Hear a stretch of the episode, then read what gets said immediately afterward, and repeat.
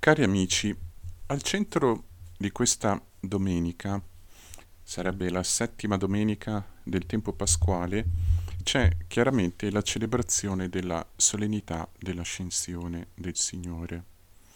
Questa celebrazione che di per sé cade 40 giorni dopo la Pasqua e quindi sarebbe dovuta cadere, e di fatto in alcuni paesi è celebrata, il giovedì scorso, il giovedì di questa settimana.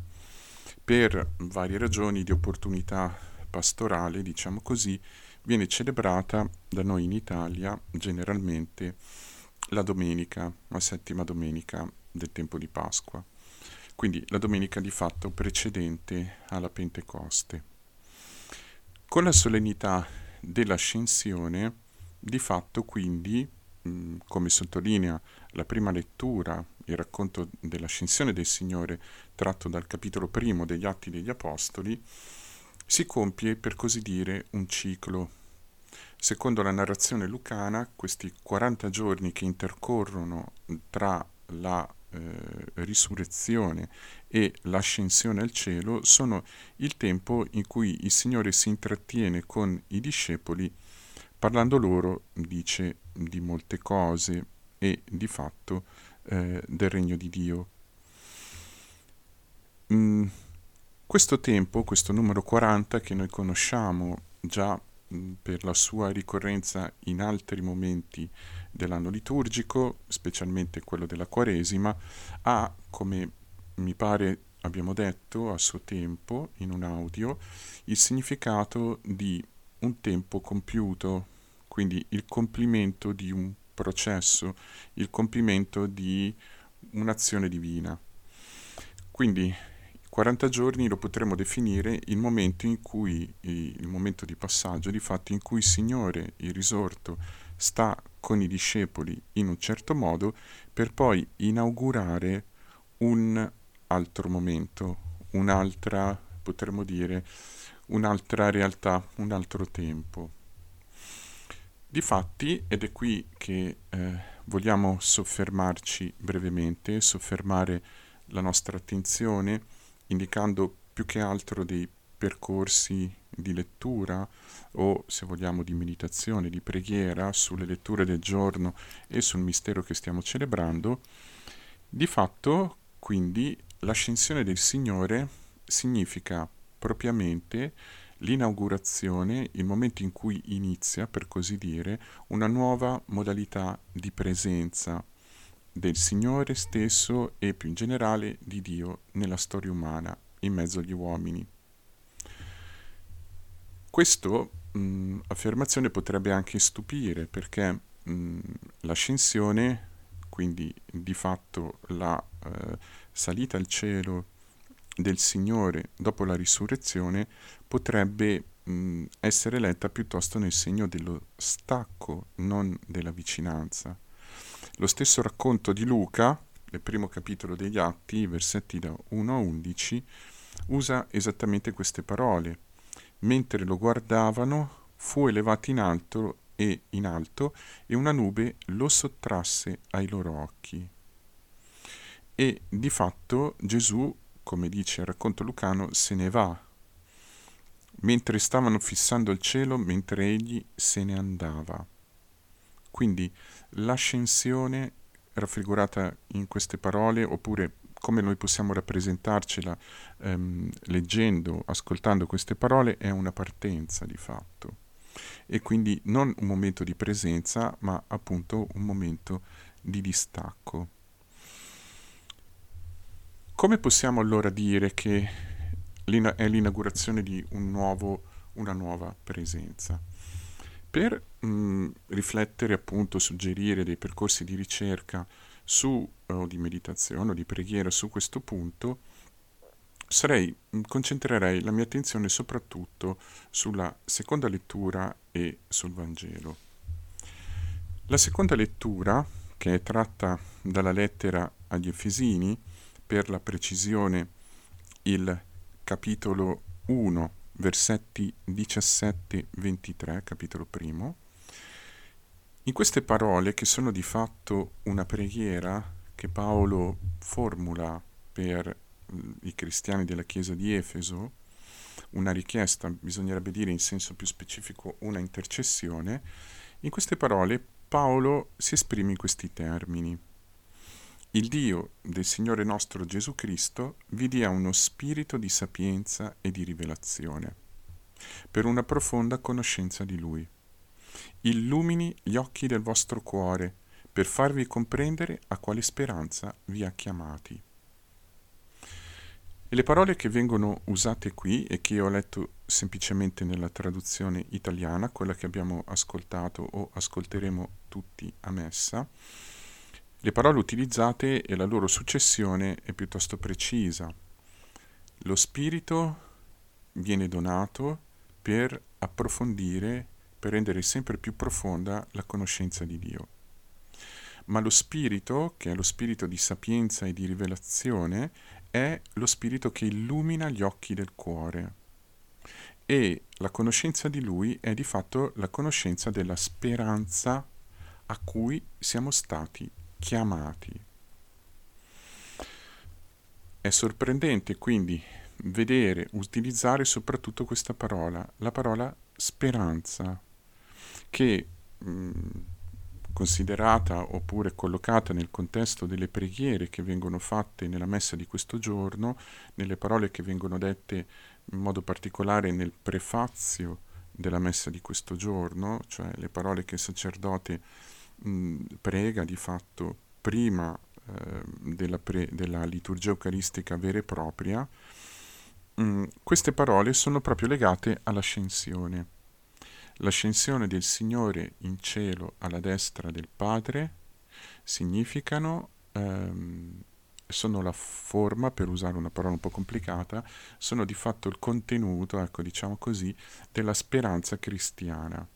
La speranza cristiana fondamentalmente è essere là dove Gesù è andato ed esserci come c'è Lui, quindi spirito, anima e corpo.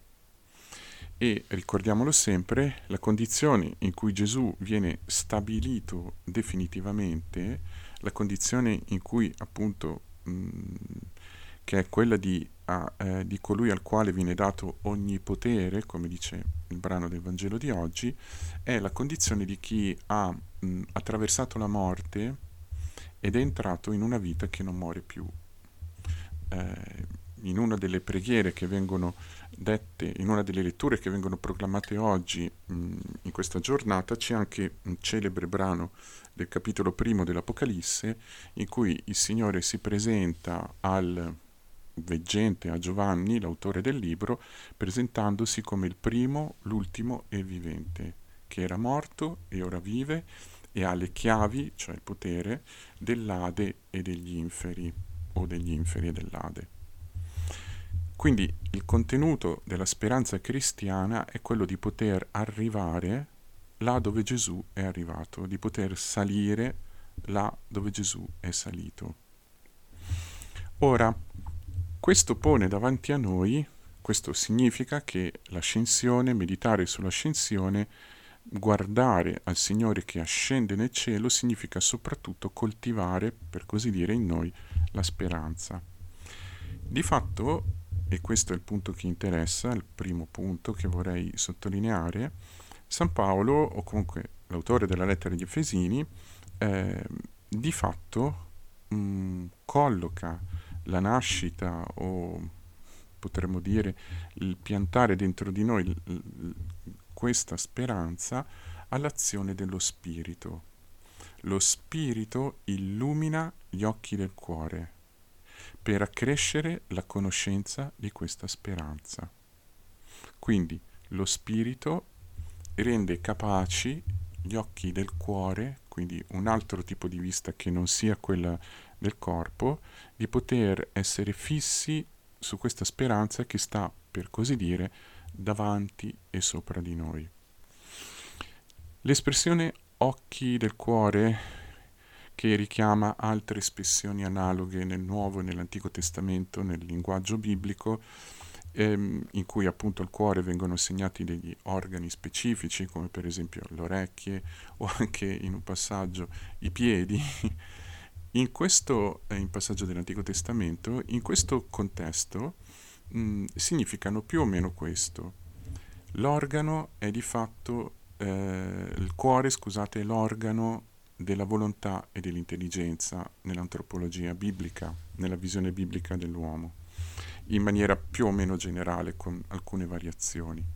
La dimensione sentimentale, emotiva e affettiva è presente nella visione biblica, ma potremmo dire che in generale prevale questa idea. Quindi gli occhi del cuore li potremmo chiamare l'orientamento dell'intelligenza e della volontà. Se dovessimo esprimere questa idea che ho detto con tante parole, probabilmente potremmo usare la parola desiderio. Illuminare gli occhi del cuore significa orientare il desiderio. E il desiderio si orienta attraverso la conoscenza, come, come sapevano già anche i padri della Chiesa, per esempio. Il desiderio accresce quanto più accresce la conoscenza e quanto più accresce la conoscenza, accresce anche la consapevolezza dell'ignoranza, del non sapere, di quello che rimane da conoscere e quindi questo aumenta ancora il desiderio e così via. Lo spirito orienta il desiderio verso questa speranza dandogli una certa conoscenza. Questa conoscenza, la conoscenza di questo tesoro di gloria, la straordinaria grandezza, che poi di fatto è la conoscenza di Dio, la conoscenza che lo dà questo spirito di sapienza e di rivelazione, questa conoscenza la potremmo paragonare a come dare una sorta di sapore anticipato, come introdurre nel cuore il gusto, la percezione profonda di quella pienezza che ancora non si è raggiunta. Sono come, potremmo dire, mh, mm, piccoli assaggi, usiamo pure questa metafora, di una pienezza che contribuiscono a far crescere dentro di noi sia la conoscenza che il desiderio. Del resto, la metafora dell'assaggio non è del tutto fuori luogo, ha una certa analogia con alcune mm, metafore bibliche mm, per parlare appunto della sapienza San Paolo parla di uno spirito di sapienza, quindi lo spirito che comunica un certo qual gusto, potremmo chiamarlo così, della presenza di Dio oppure di questa pienezza di vita dove non c'è più la morte. L'ascensione significa questo. Nelle parole delle due mh, personaggi che vengono menzionati nel racconto degli atti, alla fine del brano di questa domenica, quando mh, il narratore dice che mentre i discepoli fissavano, lo guardavano mentre camminava, saliva in cielo, mentre egli se ne andava, due uomini in bianche vesti si presentarono loro e dissero, uomini di Galilea, perché state a guardare il cielo? Questo Gesù, che di mezzo a voi è stato assunto in cielo, verrà allo stesso modo in cui l'avete visto andare in cielo. Un'interpretazione suggestiva di queste parole è quella che non vede, appunto, nelle parole di questi due personaggi, due uomini in bianche vesti, non vede in queste parole un riferimento alla fine dei tempi, ma un riferimento allo Spirito Santo, poiché ciò, l'elemento che sottrae Gesù allo sguardo dei discepoli è una nube, una nube lo sottrasse ai loro occhi. Quindi Gesù è salito nella nube e tornerà nella nube. Quindi lo Spirito che scendendo tiene vivo il desiderio della pienezza di vita che è la condizione in cui lui è entrato. Una condizione in cui lui è entrato non per se stesso, chiaramente, ma per ogni singolo uomo. Questo elemento, che quindi risuona eh, questi, mh, nelle letture di oggi e risuona anche in diverse delle preghiere che vengono formulate, mh, si può controbilanciare, diciamo così, o comunque coniugare, coopera a quello che potremmo definire un movimento discendente. L'ascesa di Gesù verso il cielo e quindi l'innesto nella vita di ogni cristiano, nel cuore di ogni cristiano, di ogni credente, ma di ogni uomo, di questa sorta di propensione verso l'adempimento della speranza, è controbilanciato o comunque accompagnato anche a un movimento discendente.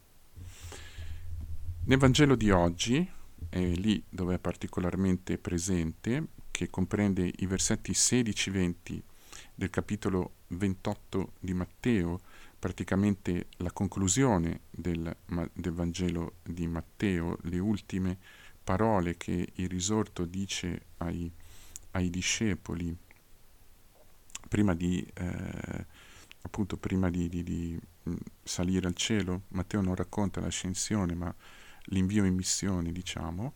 Quindi le ultimissime parole del Vangelo di Matteo, in queste parole, ripeto, capitolo 28, versetti 16-20, compare un'espressione caratteristica, ben nota a tutti gli studiosi di questo Vangelo. Infatti le ultimissime parole di Gesù ai discepoli, le ultime parole del Vangelo sono al versetto 20, ed ecco, io sono con voi tutti i giorni fino alla fine del mondo. Questa espressione colpisce per tantissime ragioni, mm, non possiamo vederle tutte. Non da ultimo il fatto che l'Evangelista ci tiene a sottolineare che quando i discepoli, o meglio gli undici, incontrano Gesù su un monte che aveva loro indicato, anche il riferimento al monte è singolare, basta rileggere questo riferimento in parallelo alle parole che eh, Gesù dice alle donne, in riferimento ai discepoli dove non si fa menzione di monti ma di Galilea, in ogni caso, quando Gesù li incontra, i discepoli, dice l'Evangelista, dubitano, alcuni di loro dubitavano. Anzi, dalle parole che, che, che il Evangelista usa pare che tutti gli undici dubitano. Gesù pare non curarsi, li manda in missione ed ecco le parole finali.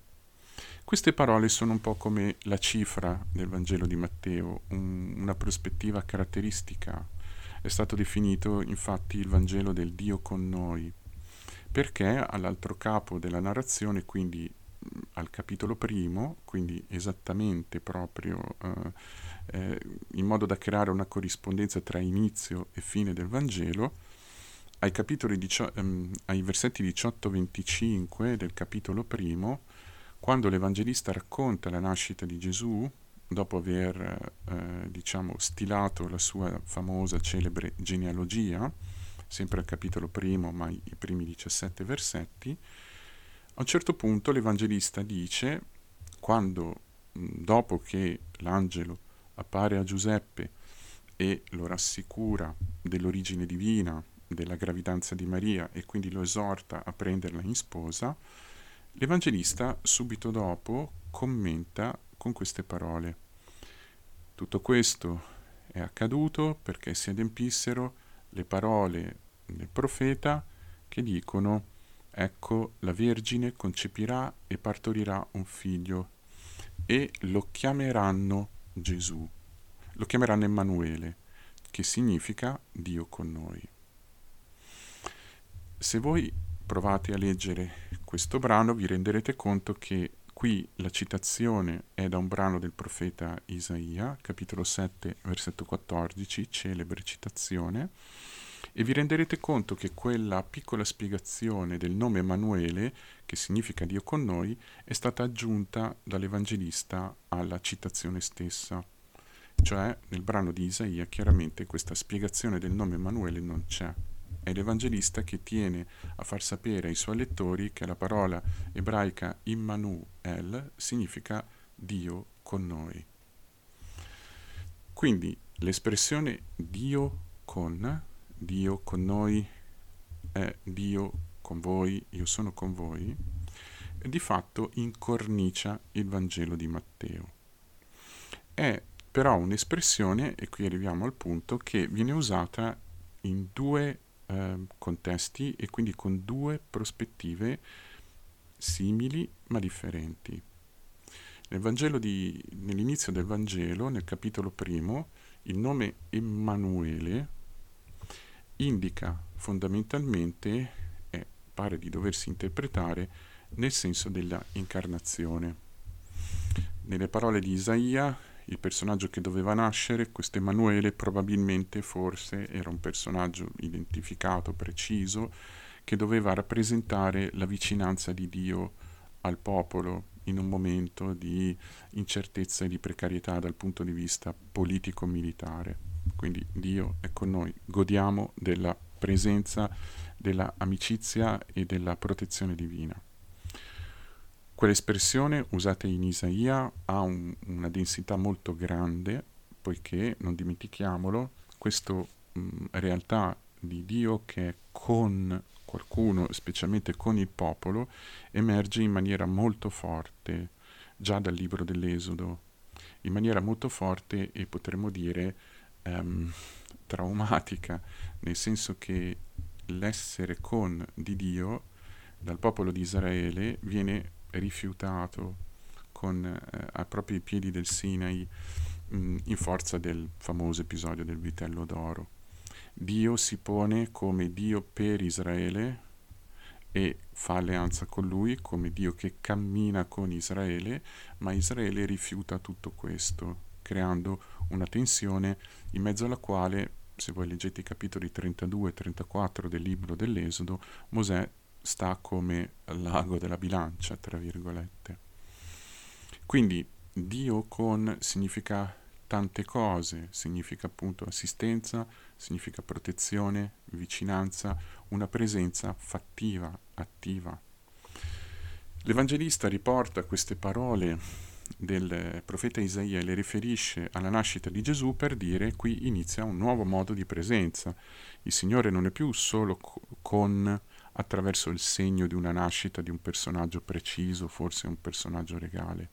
È Dio stesso che, facendosi uomo, diventa realmente con gli uomini, condivide con loro il tempo, lo spazio, il modo di essere e tutto quello che questo si porta dietro, compresa la fragilità e la mortalità, quindi l'essere ehm, esposti alla misteriosa esperienza della morte.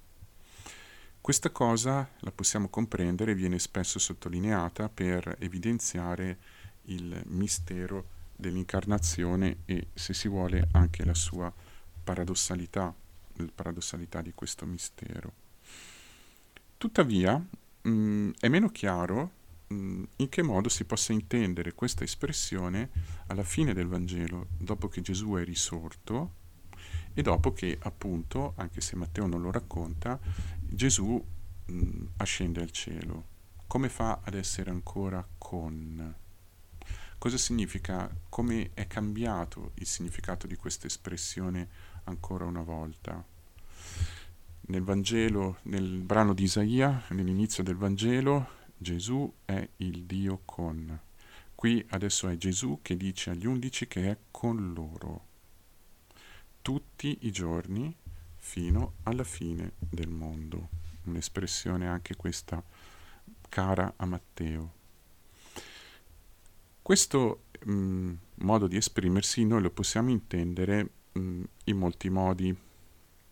C'è chi lo collega, per esempio, alla finale mh, mm, di Marco, eh, ad alcune parole fondamentalmente dei, dei, sinottici, in cui la presenza con è accompagnare la missione della Chiesa attraverso eh, i segni e le opere di potenza um, in un'interpretazione, diciamo così, più teologica, l'essere con è legato, per esempio, alla presenza sacramentale, attiva sacramentale del Signore nella Chiesa, in particolare nell'Eucaristia, che è per eccellenza il sacramento della presenza, della presenza reale, appunto, come diciamo.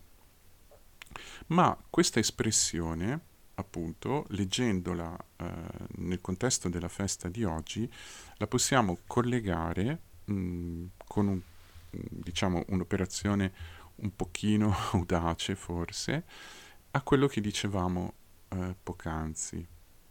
La presenza del Signore si perpetua, diventa universale, mh, mm, sfonda per così dire il limite dello spazio e del tempo attraverso la discesa, la venuta dello Spirito. Ripeto, Matteo non sembra avere questa prospettiva poiché non racconta né la Pentecoste né eh, l'ascensione, nemmeno questa. Il Vangelo si chiude, verrebbe da dire così, eh, ex abrupto, improvvisamente, sulle parole di Gesù ai discepoli, però si può intuire, si può collegare tutto questo nel contesto più grande proprio alle parole lucane. In che modo il Signore verrà di nuovo? In che modo il Signore è presente? È presente attraverso l'azione dello Spirito e in particolare, e qui sia la prospettiva di Matteo, quell'azione attraverso la quale lo Spirito tiene viva dentro di noi la memoria e l'efficacia delle parole di Gesù. Il modo attraverso cui lo Spirito coltiva dentro di noi non solo il desiderio e la speranza, ma anche la memoria. La memoria che permette a noi di leggere la nostra singola esistenza, il nostro personale cammino dentro quel più grande e più ampio movimento che è l'azione di Dio nella storia umana o, per usare un'espressione che andava di moda un po' di anni fa, la storia della salvezza. Quindi di cui noi siamo parte, e dentro la quale noi troviamo senso al nostro personale cammino. Vangelo di Matteo questo è espresso anche attraverso, per esempio, l'invito ad insegnare alle genti tutto quello che Gesù ha insegnato ai discepoli, farle discepoli appunto, eh, a battezzarli nel nome del Padre, del Figlio e dello Spirito Santo, parole che possono per esempio ricordarci il capitolo 13, il capitolo delle parabole, in cui appunto si parla per esempio dell'efficacia della parola come seme che porta frutto o meno. Ma in ogni caso mh, questa riflessione, il fatto che il Signore sia con noi attraverso l'invio dello Spirito e soprattutto della memoria di Dio che lo Spirito coltiva, corrisponde Mm, non solo questo, ma anche questo, corrisponde al movimento discendente, alla ragione per cui noi possiamo dire che Dio è con noi, che l'ascensione non è una separazione, o comunque non è completamente una separazione, ma è l'inaugurazione di una modalità nuova di presenza.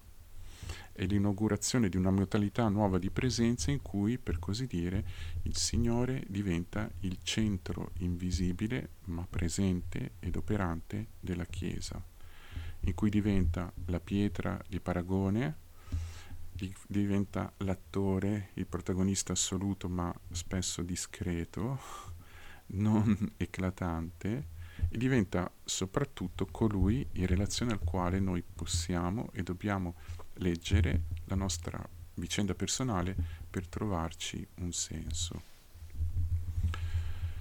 Quindi anche noi, come i discepoli, in questa domenica, guardando il Signore che ascende e sentendoci in qualche modo dire le stesse parole che sono pronunciate da questi due misteriosi personaggi in bianche vesti, eh, menzionati in Atti 1, 10 11, personaggi che eh, ricordo, mh, diciamo così, richiamano i due analoghi personaggi in bianche vesti che le donne trovano eh, davanti um, al sepolcro di Gesù o nel sepolcro di Gesù nel capitolo 24 di Luca, c'è, volu- c'è un'allusione voluta.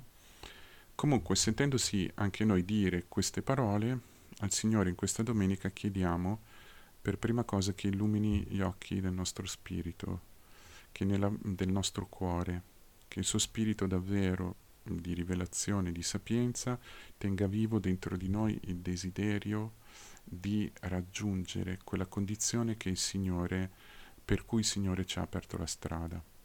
E dall'altra parte, quindi in maniera speculare, lo stesso Spirito non ci tenga solo lo sguardo rivolto verso il cielo, ma tenga anche viva dentro di noi la memoria delle sue parole perché in questo mondo, in questa terra, con tutte le sue fatiche, le difficoltà, le zone grigie e le sofferenze che tutti noi incontriamo, possiamo costantemente leggere tutto quello che ci capita alla luce della sua parola e della sua presenza invisibile, discreta, ma profonda e efficace.